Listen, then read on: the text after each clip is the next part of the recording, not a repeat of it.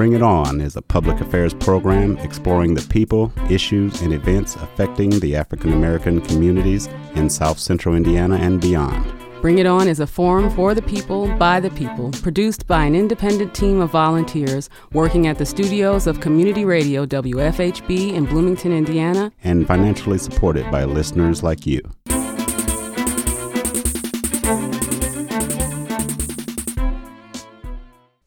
Liz Mitchell, and welcome to Bring It On. Good evening. I am William Hosea. Sarah Pruitt from the History Channel shares that the results of the U.S. presidential election of 1876 were a mess. A Democratic candidate had emerged with the lead in the popular vote, but 19 electoral votes from four states were in dispute. In 1877, Congress convened to settle the election, and their solution proved to be the beginning of the end for Reconstruction in the South. At the time, support for Reconstruction was dwindling across the nation. With the Republican Party dominating the federal government for nearly a decade after Civil War ended, thanks in part to thousands of newly enfranchised African American men, congressional re- Reconstruction policies resulted in biracial governments across the South by the early 1870s. In 1876, when the nation went to the polls to elect Ulysses S. Grant's successor, Democratic candidate Samuel Tilden, governor of New York, emerged with a lead of more than 260,000 popular votes.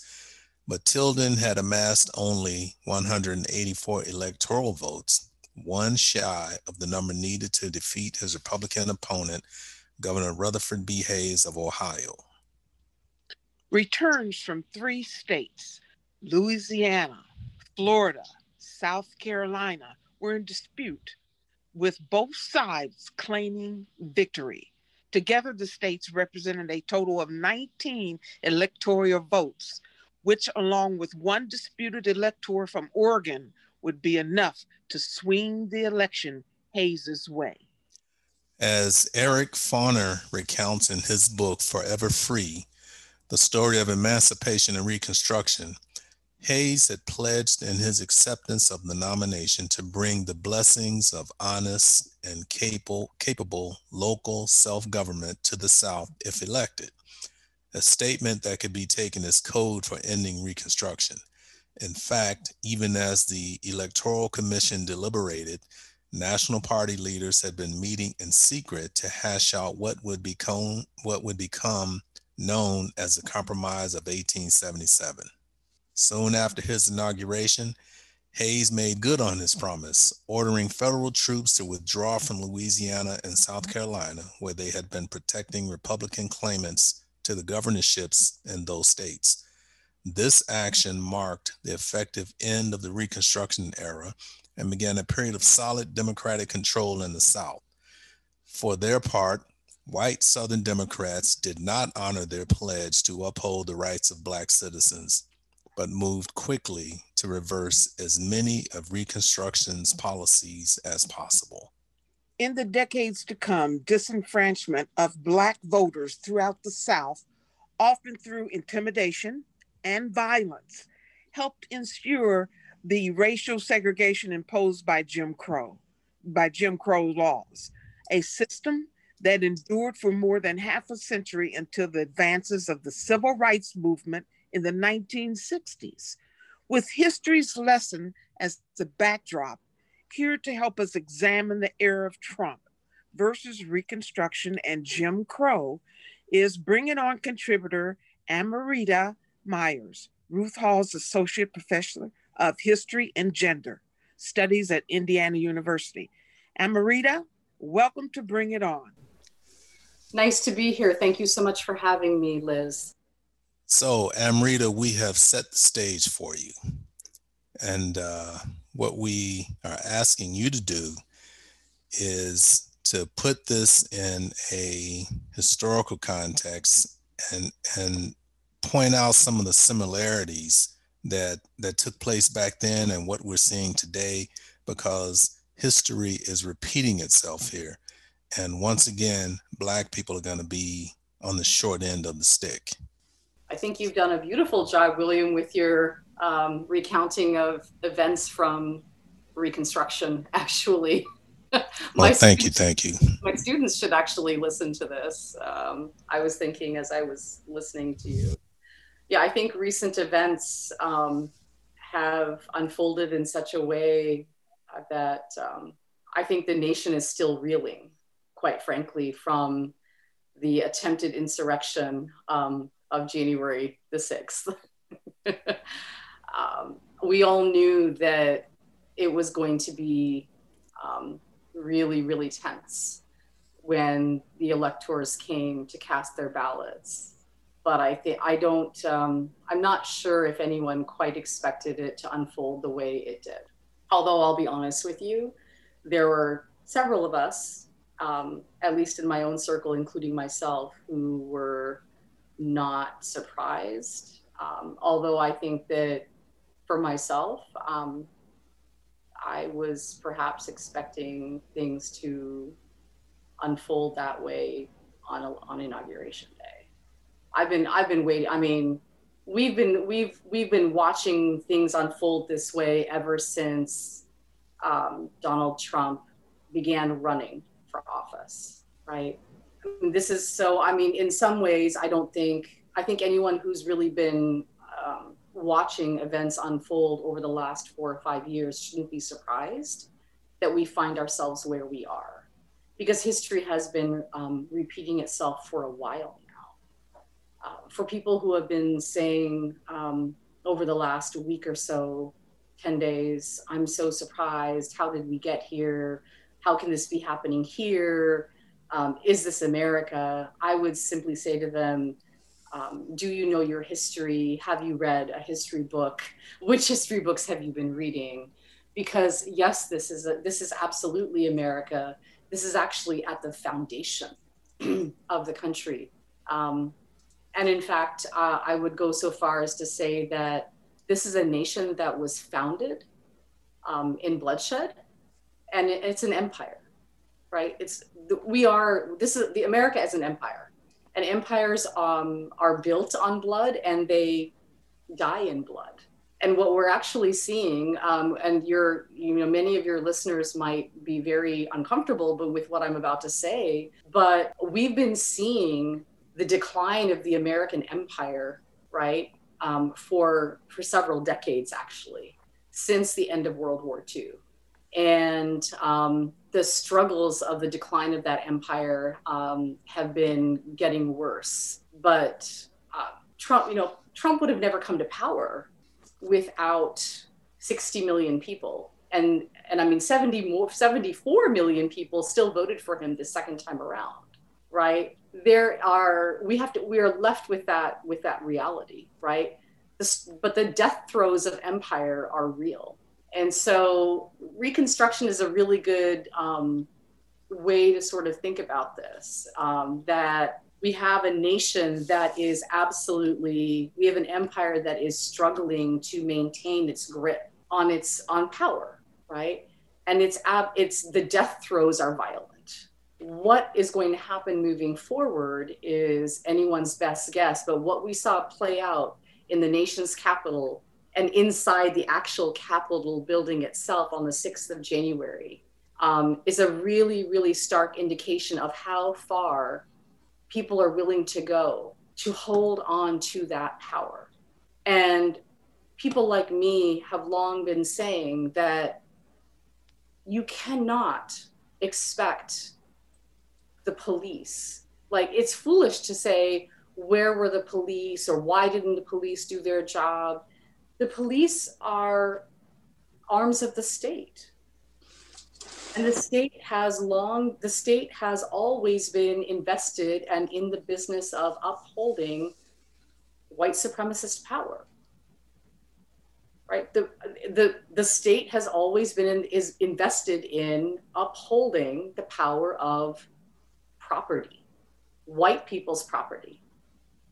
Right? If that crowd that had marched up to the Capitol building on the 6th of January had been Black people, Brown people, if it had been Black Lives Matter protesters and demonstrators, what would have happened on the 6th of January? They would have never gotten through those barricades because it's happened before. They would have never made it in. The Capitol Police abdicated their responsibility on the 6th of January because they had no vested interest in turning away white people. They had no vested because they were part of that superstructure. Just like during Reconstruction, there was an agreement. There was an agreement to take power back from Black people and return it to the established, legitimate authority of white people. Because illegal people had been running the country during Reconstruction, right? Black people had been in power, biracial governments had been in power. And this is exactly what we've been seeing happen, right? Barack Obama had come into power, a backlash happened. It was determined that the rightful people had, had, had have to come back into power. And now that Trump has legally lost an election, we're seeing this tremendous backlash. Let, let, let me jump in there for one minute. Okay, something that I was reading in the intro about the uh, agreement between Hayes and Tilden. It says, in fact, even as the Electoral Commission deliberated, national party leaders had been meeting in secret to hash out what would become known as the Compromise of 1877. When, when Barack Obama was elected, even during his inaugural, Republican leaders are meeting in secret to plot his downfall. And that was just one of the similarities um, I, I can personally easily see. But what are some of your, the other points that you were going to make?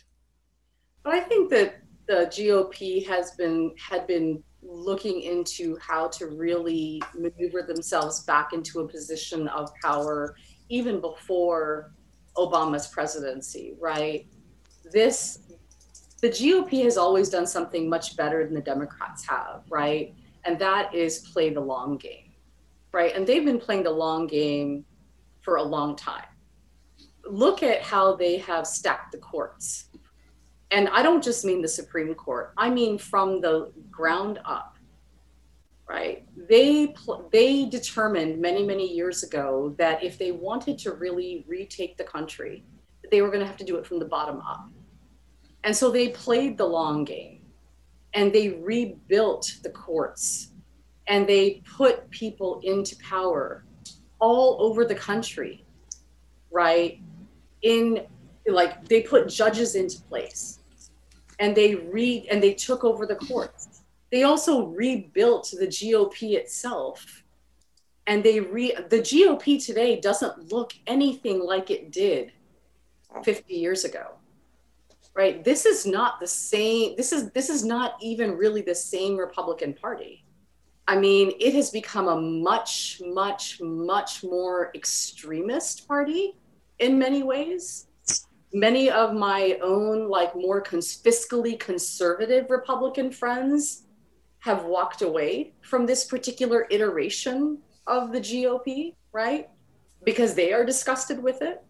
They have played to the most extremist elements of this party have honed they have honed in on certain right very fear mongering sort of like tactics in order to bring out the more base elements right of you know the most the most fundamentalist base elements of the of their voter base they play to certain things like abortion like you know right? You know, like gay bashing, right?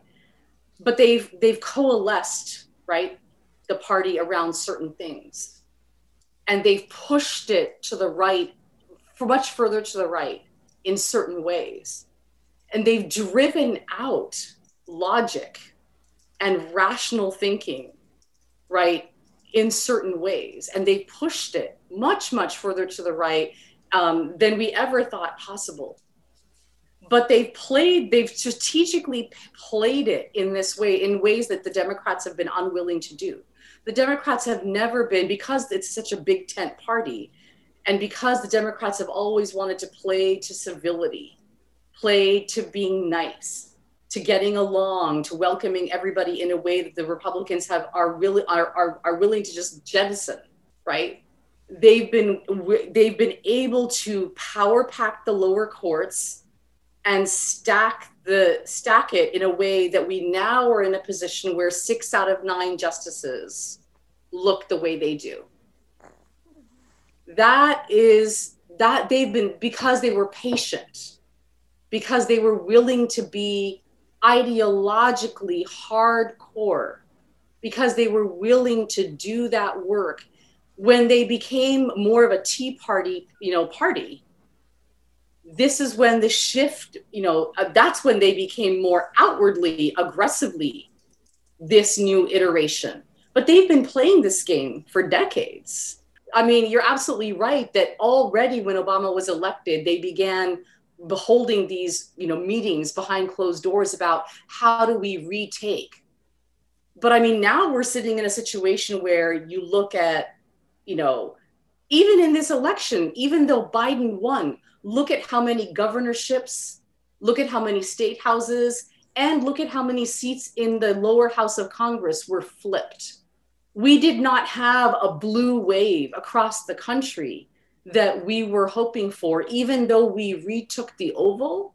This was not a, a successful election in the sense that we had hoped it would be, especially when you look at the fact that that Donald Trump took more popular votes this time than he did in the general election four years ago. Even if we have ousted him, we are left with the remaining problem that this is a more divided nation in 2021 than it was in 2017. We are left with the reality that on the 6th of January, there was an attempted coup on the nation's capital, and that not since the War of 1812 has the Capitol Rotunda itself been breached. Confederate flags were flown inside that building on the 6th of January. Insurrectionists sat in the, in the chair of the Speaker of the House. Looters and pillagers walked through those halls, and the Capitol Police let them walk in. These are things that should absolutely chill every single person who absolutely who abs- who actually does legitimately consider themselves to be lovers of democracy in this country. People can should be horrified. Can I bring some? Can I, uh, Amrita? It looking at all that that happened on January 6th. Let's back up to the beginning of America. Hasn't everything been geared toward whites? Wasn't this country founded for whites, about whites. It had nothing to do with people of color. So when you said are are asking people, do you know your history? Do you get the gut feeling that most of us don't know the history? That's why it repeats itself. Number one. Number two, uh, even in Black America, we have not really looked at everything either because uh, it's the Constitution and everything, every piece of paper is geared toward white America supporting them and downplaying people of color. Is that not true? Can you speak to that? And then, of course, it, it was easy for Jim Crow to be put in place. What is this fear? Let's let's back up to that area because that helped propel where we are today now. Oh, I mean, I'm so glad that you asked me this question, Liz, because that, of course, is, I mean, first of all, yes, 100%. Um, I agree with you. And this is, this takes me right back to my own, you know, area of, of study. I mean, I'm a scholar of slavery, right? First and foremost, um, scholar of Black women and slavery. I mean, there was absolutely no, no question that this was a country you know founded by and for white people this is this this country was a capital was and is a capitalist enterprise right i yes. mean let, let's be let's be clear right it was never intended to be a nation where black and brown people were to be citizens in any way shape or form. I mean we're we're sitting on stolen land right? I mean indigenous stolen indigenous land. Uh, it's a capitalist enterprise. Black people were brought here stolen and brought here for the purpose of working that stolen land in order to enrich, you know, Europeans who were sending those profits back, right, to enrich European nations, um, as well as themselves. I mean, this was never intended to be. Um, this was. I mean, I always tell my students that the Virginia plantation when the Virginians arrived, they didn't even intend to stay here full term, long, you know, long to long term, full time. The thought was to get rich quick and then move back to their mother countries and purchase, you know, noble titles for themselves and estates back home in England. They were not even planning on staying here for the long term. They didn't see this as being their home home was back across the ocean.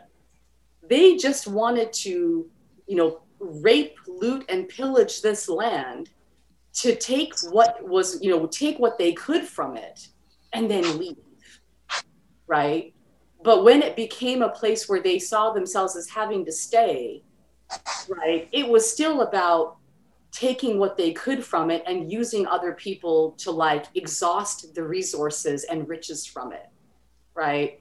And so uh, you're absolutely right, 100%. And the, I mean, all of these, when we talk about, when people talk about this being the land of the free and the home of the brave and the documents, like the founding documents, like the Constitution, I said, the Constitution has nothing to do with Black people. It has nothing to do with Native Americans. It has nothing to do with anyone who looks like me. Let's be very, very clear, mm-hmm. right? every single when you look through when you look through those founding documents when you look through the declaration of independence when you look through the constitution those documents were created again very clearly to protect and preserve and uphold the rights of white propertied men and, and, I, and I very much emphasize property because when people talk about how you know it, I do a lot of work around policing, right? And I've been doing a lot of work around policing over the last six years.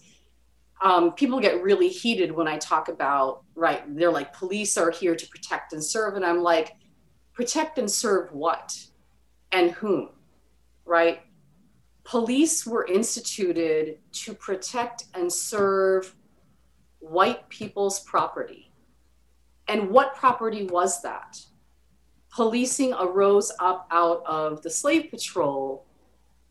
They were right. instituted specifically to protect pr- white people's property and threats to white people's property. They were there to make sure that in that you know white people's land was protected and that white people's enslaved property did you know was protected that mm-hmm people that enslaved people didn't run away and that if they did run away that they were recaptured and brought back and that enslaved people didn't rise up in insurrection and threaten white people's property. There was when when we are talking about that period of reconstruction and all of a sudden police officers are told that black people are now citizens in need of protection that switch is just impossible to make for them they just couldn't make the connection. They couldn't, right? make that, they couldn't make that switch. They couldn't make that connection. They had been trained for over 150 years by that point to see Black people as either property, as either property or a threat to white people's property. And to now be told that Black people were citizens in need of protection, they couldn't make that switch. Even Northern police forces like mm-hmm. Boston, which was the first official police force established in the 1800s, had been told that white citizens were in need of protection from black people who were a threat. They were they were you know they were thugs. They were dangerous. They were uh, the, the negative elements. So all of a sudden, to be told that you now have to protect these people, they were like, "What are you talking about?" So no, all of these founding documents, women were not in these founding documents, Native Americans were not in these founding documents, Black people are not in these founding documents. And it's not just white people who don't understand this history. Even a lot of people of color don't understand this. They talk about upholding these documents, you know, you know, talking about, I mean, they themselves, you know, we ourselves do not understand this history. So when when students come into my classroom, no matter what their background, whether they're Latinx, whether they're white, whether they're black, whether they're indigenous, whether they're gay, straight, doesn't matter. First, I teach all of them the same history because most of them don't know the history because the K through 12 system doesn't teach them this history. That's correct. That's absolutely correct. One other thing I, I just wanted to inject this. I was raised during the Jim Crow area era and I think when I think about that now, how sad it was um, that here all of us little black kids in a segregated school had to stand up. The first thing we did every morning was to stand up and pledge allegiance to the flag. And when thinking back on that now, just brings tears because we were pledging allegiance to a country that that hated us, and we had no idea what we were doing. Well, I you know I always think it's a little bit strange to like make people pledge allegiance to a flag or, or, or you know I mean to a country or to you know but I, I grew up in Canada and we don't have that system of pledging allegiance to um, to a flag or a nation. I mean, I, I sort of find it a little bit, um, I don't know. Well, may, maybe the next time you come on, that that's something uh, it, that that you can give us some insight into the, the, the, history of how we came to pledge allegiance to the flag. Yeah. But uh, there was another question I wanted to ask you. So back in 1877, um, after Rutherford Hayes made the agreement, um, they removed the troops from, I think it was four states in the South, right? Yes. Mm-hmm. And what happened, the black vote was suppressed or just outright denied. And that followed just all sorts of violent acts and massacres. Uh, one, and some of those that, that we're going to talk about. South Carolina, yeah, had some of the worst uprisings and violence. In yeah.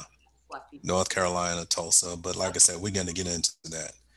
And Black people were prevented from holding elected office. Yes. So compare that to 2013, the Voting Rights Act was effectively removed, just like those federal troops. Now, the law remains in effect, but it's it was weakened to the point where it, it has very little uh, effect. So immediately after that decision, Republican lawmakers in Texas and North Carolina, uh, two states that were previously covered by the law, immediately enacted voter ID laws. Correct. And voter suppression just went through the roof. Right. And once again, Black people's right to vote was denied because, uh, one example, Brian Kemp, current governor of Texas, purged more than 100,000 people while he was Georgia's Secretary of State. I think one of the other states, uh, Michigan or Wisconsin, under uh, what was the, go- the, governor's name? Scott somebody. Uh, can't remember his last name. But they purged well over 100,000 people from the voter rolls. So what you have in effect is black folks being denied the right to vote. Now, there were some other people caught up in that, but we know who the target was. Mm-hmm. So, based on those two incidents, uh, modern day and historical, um, what what do you see as the next similar comparison uh, historically? Does that make sense? You're wanting me to project forward and predict what might happen next. No. well, I, okay, okay. Let me reword that. I want you to identify uh, any other similarities that may have already, you know, between that period, 1800s, and modern day. If you can come up with something off the top of your head. No, I mean, but I mean, with we're living it. I mean, if you look at the rise of all of these uh-huh. militia groups, look at all the rise of the militia groups that, that are happening, that have been happening all over the country. I mean, this is exactly the kind of thing that was happening in the 1860s and 1870s right? This is when the klan this is when we saw the rise of the klan. Right? The regulators the knights of the white camellia the ku klux klan this is exactly when it was all happening.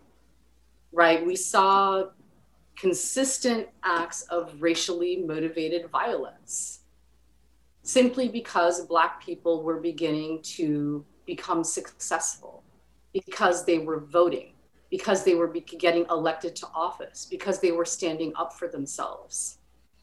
Right? I mean, so white people could not stand to see black people being successful. And so they took they took that I mean they literally you so you began to see individual acts of violence you began to see black people being targeted but you began to see the rise of extra legal militia groups. What have we seen happen over the last five years? The rise of extra legal militia groups all over the country, the three percenters, the Proud Boys. And they're openly marching, they're gathering force. We had what, I mean, we had that terrible Unite the Right rally in Charlottesville, right? Mm-hmm and they're being but they've been egged on and their growth their numbers their growth in their numbers has been exponential because they've had a president in the white house who has said there's good people on both sides. They're not so bad. Who has who has uh, refused to i mean to say that this is appalling abhorrent behavior who's actually been encouraging them, right? Who's been saying, like, await my signal, basically, right? Oh, and he loves the people that were out there on January the 6th now. Absolutely. And you have you have them being aided and abetted by members of the police force, which is exactly what was happening in the 1860s and 1870s because members of law enforcement, sheriffs, lawyers, judges were members, card carrying members of the Klan, of the regulators, of the Knights of the White Camellia.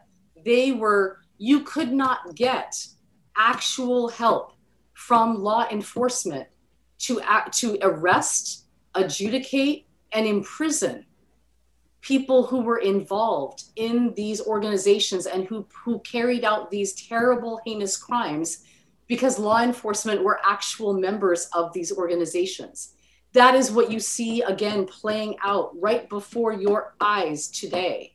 Look at what happened here in Bloomington surrounding our farmers market. Yeah. We had 3% militia openly walking through our market, carrying weapons. We had unarmed protesters who were arrested for singing songs and carrying signs. I have a question, Amrita. In and you just mentioned whites can't stand blacks becoming successful. Why do you think that is? Well, I think it goes back to the fact that this country is a capitalist enterprise. Okay. Which was founded on the whole, the premise was right? White people of European descent came here to get wealthy, and Black people were brought here, people of African descent were brought here as laborers, right? And, and, and again, indigenous people, we stole their land, their land was stolen, right, on which to per- perpetuate this entire crime. It's not only a capitalist enterprise, it's a criminal enterprise, right? People of African descent were never meant to actually become free, that in and of itself is a contradiction of terms. And they were never meant to become the owners of anything. They were never meant to become the owners of production, the owners of anything. Look at what happened in Ida B. Wells's hometown, right? When, I mean, one of the worst lynchings that happened in Memphis. Why was that lynching carried out? It was not because the owners of the grocery store attacked a white woman.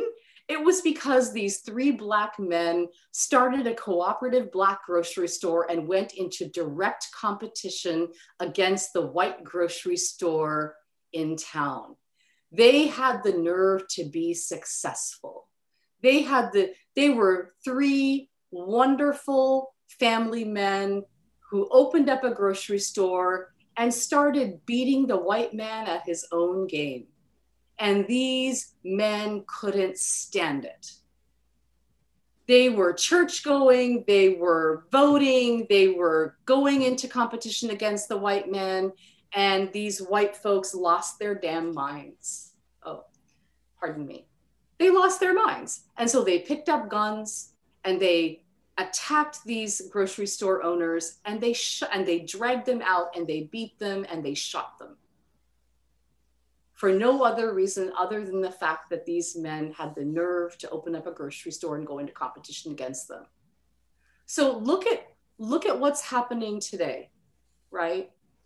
Do you think that it's any surprise that it has taken Stacey Abrams over a decade of sheer hard work and organizing and activism. And not just Stacey she will be the first to tell you.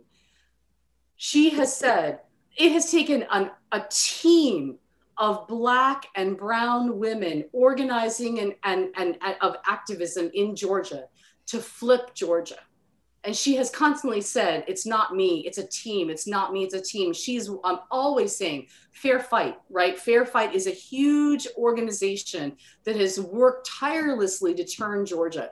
But why has it taken until 2021 for a for a black man to be elected senator from the state of georgia? Not i mean it's not that we've had other senators from Georgia. It has taken until 2021, right? There were, during Reconstruction, we had Black senators elected from. Mississippi and Louisiana, right? Blanche yes. K. Bruce, Hiram Revels. And since then, it has been a desert, right? The South, it has been, but it's not because Southerners haven't been actively working, right? You have women and men like Ashley Woodard Henderson and others working across the South tirelessly to try to bring, but this, I mean, it has been literally Reconstruction ended and then it has been like a desert because they literally, redemption came in. That's what they called it. You have to understand the terminology. Language matters, right? The Civil yes. War ended Reconstruction came in, and when Reconstruction ended, white Southerners came in and they called it redemption. We are redeeming the South for white people. And after redemption came in, it was what we call it Jim Crow, but it was it's segregation, right? But they called it redemption. We are redeeming the South for white people. And even after civil rights, we have still not seen black people brown people, pe- indigenous people. We have still not seen them be able to take senate senatorial seats. Why is raphael dr reverend dr raphael warnock why is he the first black person to hold a senate seat in georgia in 2021 it has taken this long because redemption has had that much power. Redemption is about it is evil. It is about power. It is about money. It is about sin. I mean, I can't call it anything more than that's what it is. That's how that's how deep the roots go in this evil capitalist enterprise because it's about power. It's about power. So, Amrita, is it fair to say, to make it simple, capitalism is racism? Oh, they're intimately connected. They're intimately connected. You cannot divorce the one from the other.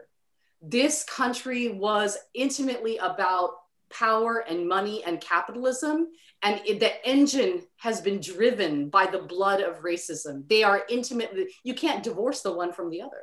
And that's why they've been fighting so hard to keep it going because they know that if they hand over if they if they hand over the reins if they if they get rid of racism if they allow black and brown people women indigenous people if they give over power to us if they share power with us.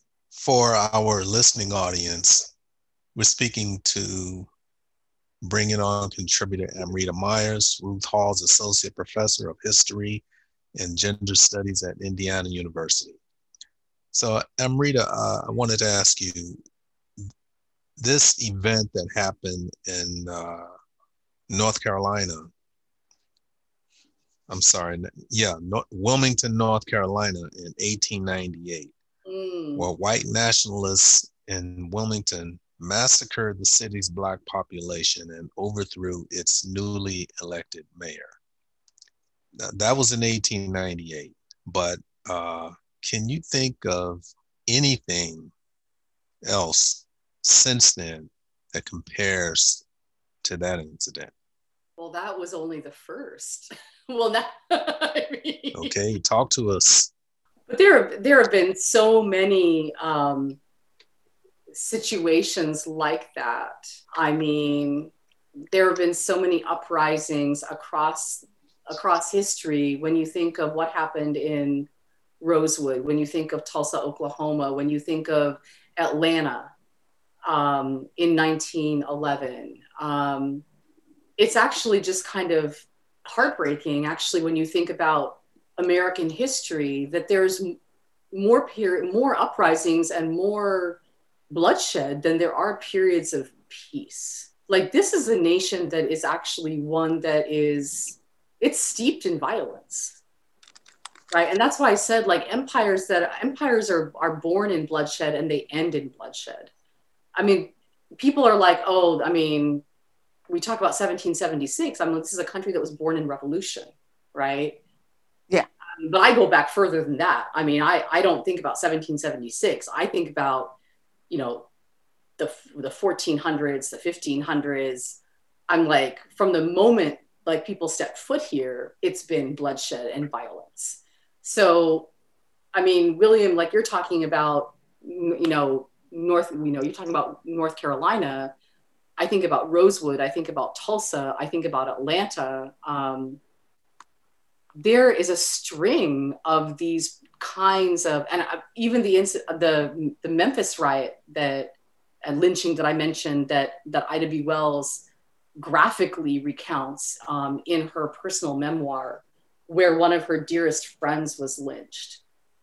Um, but even not, and I mean, there were incidences stretching back into the 19th century in Philadelphia, in New York, right? The draft riots in New York City, where white people rise up in outrage because how dare you ask draft us to fight um, to free, you know, to help free black people, right?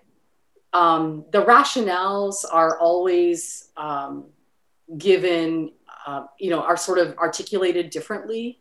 But at root, it always boils down to the fact that white folks don't want to live with Black people. They don't want to fight for the freedom of Black people.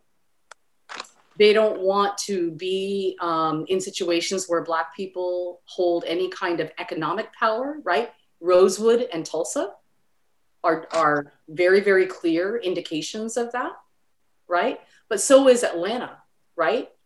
You, you look at any situation where, I mean, Philadelphia is an indication of that. They always attack sections of town where Black people have economic, you know, prosperity, where they're homeowners, where they are business owners, right?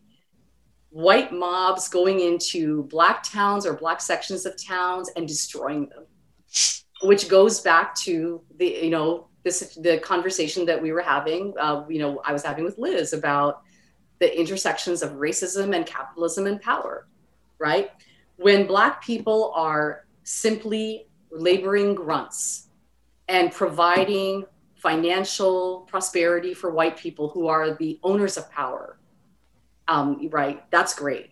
The owners of production. But when black and brown people become the owners of production, when we are prosperous, when we are not just holding the reins of political power, but when we are the owners of capitalist production ourselves, that's that's not going to fly right? When we are in business for ourselves, when we are providing money and jobs for each other, when we are no longer tied to, right, the white owners of production. Mm-hmm. So it's not just about a, a, a senatorial seat. It's about the fact that they can see that they are no longer that they are losing control of us, right? Okay. Because successful black people are typically viewed as a threat. You're a threat.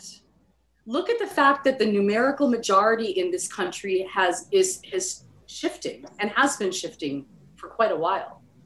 Right? By 2040, which is not that far away, it's less than a generation now. The numer- the numerical majority in this country is going to shift racially, right?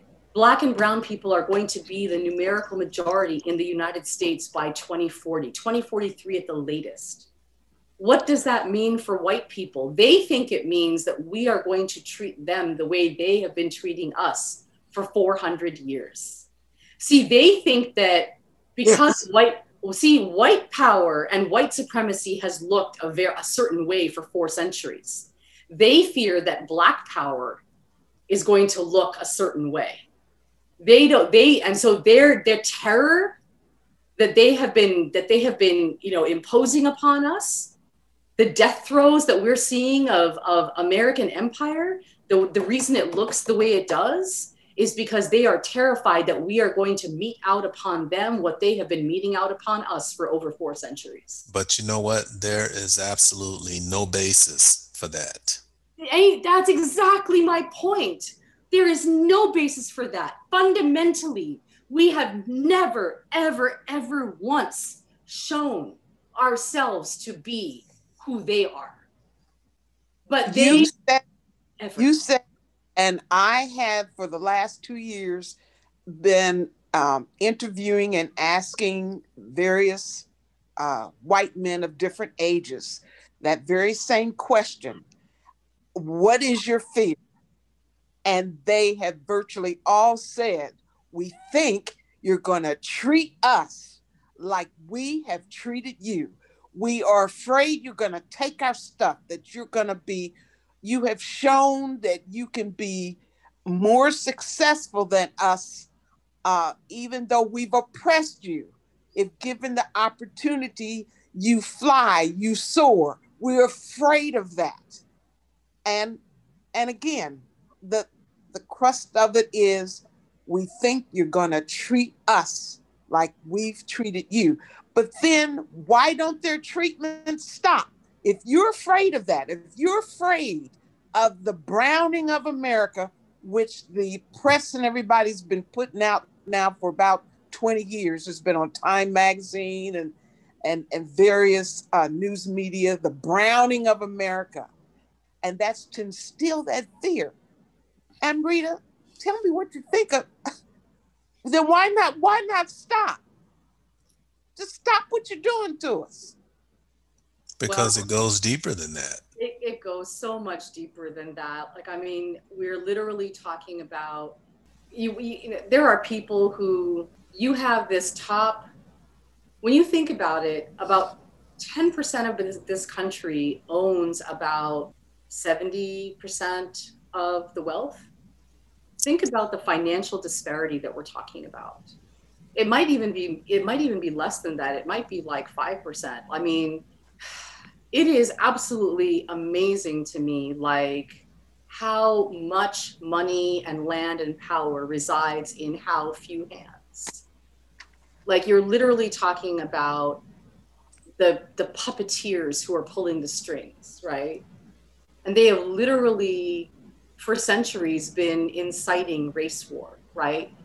They're they're literally stoking these these fanning these flames. You know they're they're telling people they're inciting the masses and telling them like black people are going to you know, they're going to kill you. They're going to wipe you off the face of the planet. They're in, but they're inciting race war because they're telling them that we're going to perpetuate genocide. And people believe this nonsense. People believe this nonsense. They believe that we are that that we are demons, that we are going to perpetuate genocide, and so that they have to perpetuate it first. So if there's no basis for that, and Liz, you asked a good question, then if, if you have no reason to believe that, then why don't you stop? That tells me it comes down to pure, unadulterated racism and nothing more. But Amrita, you mentioned something uh, interesting, which made me think about the uh, situation in Oklahoma, mm. where they stoked the fears. This was a newspaper publisher, stoked the fears of, of, of uh, white people in Oklahoma. But that wasn't the only place this happened, where they would constantly, they, they had a weapon that they would use, it was very effective, constantly portray the black man as this big beast preying on white women and after we ravage your white women, then we're going to come for you and your homes and your children. And it worked. So um, a few days ago, when Donald Trump stood in front of this these masses of people, and he he just whipped them into a frenzy. I mean, this guy pretty much started a Mack truck mm-hmm. and put it in gear and sent it down the road without a driver. And what's that truck going to do when it when it gets to it, it's going to crash into the first thing that it runs through. That's why all those people um, ended up just just devastating the Capitol. And like you said before, um, they were just strolling around casually after they went in and shot the place up, looted and pillaged, just strolling and, and loitering as if they just had a good meal or something. Mm-hmm. And then the Capitol Police um, taking selfies with these people. Oh, yep. And we're going to do a separate show about on, on that issue in a few days. But talk about the massive failure of security. I remember when Barack Obama had one of his early presidential rallies after he got uh, elected. And it wasn't really a rally, but he was appearing somewhere. And these people showed up, and Secret Service allowed them to come in uh, carrying automatic weapons strapped to their bodies. And the uh, the failure of security was just just so massive. You have to wonder if if the security forces were complicit this and some not, of that to some degree. Failure of security. This is these are accomplices. This could not have happened without people in the Capitol Police and DC police forces being complicit. Yes. They involved in what happened on the 6th of January. You have to understand, just like the members of the police forces during Reconstruction, people in the sheriff's departments, people who were lawyers, people who were judges, were members of the regulators and the Klan, right? They were involved. People on January the 6th were involved. The, the protesters, the insurrectionists in DC could not have gotten into the Capitol building. They could have got they could not have gotten past the barricades and past the police forces if the police themselves were not members. They were involved the mayor of DC called for National Guard two days prior to January 6th, and the mayor was refused National Guardsmen. Why? I don't know people if people don't realize that, that because DC is not a state, the mayor has to request from the Congress, right? They have to request from Congress National Guardsmen to be called out. The mayor knew that something was going to happen. They were they were the mayor was concerned that is why the mayor requested National Guardsmen. The mayor was denied that request. This was an inside job. Hmm. That is what I'm saying to you. People knew something was going to happen. The request was denied. People in the Capitol Police Force and the DC police knew what was coming. They helped this tra- travesty to occur. Yeah. yeah. Okay, we got about two minutes left. Liz, did you uh, have anything you wanted to add before we? Well, I want you brought up something. You talked about them having guns and walking in on January 6th with guns strapped and and. Let me say something. What do you think would have happened if those protesters had been black? Uh, there would have been a bloodbath. They're, they're not protesters, they're insurrectionists. What would have happened if they'd been black? They would have been shot dead. They would have never made it past the fence. They wouldn't have never made it past it. And and hopefully n- people know that. Even the news media know that. They're asking the question, what would have happened if they were black? We know that they would have been killed. Uh, even even blacks run away. Running away would have been killed. There would have been a bloodbath. Exactly. Uh, you brought up having guns and walking around with guns. You, uh, Will, maybe you're too young. Both of you are too young. Huey Newton in California exercised their rights with guns, and guess what happened? The laws were changed. exactly. A black man walking around with a gun? Oh hell no! So the, The laws were changed in. California to protect whites. They didn't want to see us walking around with guns, with uh, uh, exercising our legal rights. The only time we've seen gun control laws, Liz, you're absolutely right, is when the Panthers began exercising their Second Amendment rights in California. And all of a sudden, people are like, we need gun control because Yeah, the Second Amendment is only for white people. Well, Wendell Yeah. Pierce had it exactly right. Wendell Pierce said, "You want to see gun control? Tell every black man to register to buy a handgun." Exactly. But anyway, so folks, unfortunately, uh, we're out of time. Amrita, uh, I want to thank you again for coming in, uh, providing your insight onto the issue. Um, we want to thank Bring It On contributor Amrita Myers, Ruth Halls Associate Professor of History and Gender Studies at Indiana University. She came on to help us examine the era of Trump versus Reconstruction and Jim Crow. Bring It On has an open submission of policy. So if you have an idea of this program or an event or happening, the African American community should know about it. Let's hear it. Send an email to our volunteer staff. The address is bring it on at wfhb.org. We want to make sure we share everything and anything affecting the African American community with our listening audience in Bloomington and beyond. The email address again is bring it on at wfhb.org. Our show's executive producer is Clarence Boone. Our assistant producer is yours truly. Our consultant and WFHB News Department Director is Cade Young. Our program engineer is Chantal LaFontant. Our original theme music was created by Jamil FM with additional background tracks by David Baker. For WFHB, I'm William Hosea. And I'm Liz Mitchell. Be sure to tune in next Monday at 6 p.m. for another edition of Bring It On, right here, your community radio station, WFHB.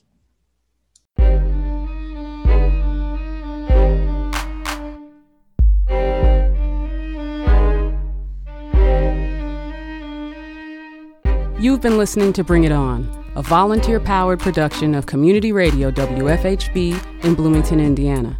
Bring It On is your forum for open dialogue on the people, issues, and events affecting the African American community in South Central Indiana and beyond. Send your comments, suggestions, and story ideas directly to the Bring It On staff. The email address is bringit at wfhb.org. That's bring it at wfhb.org.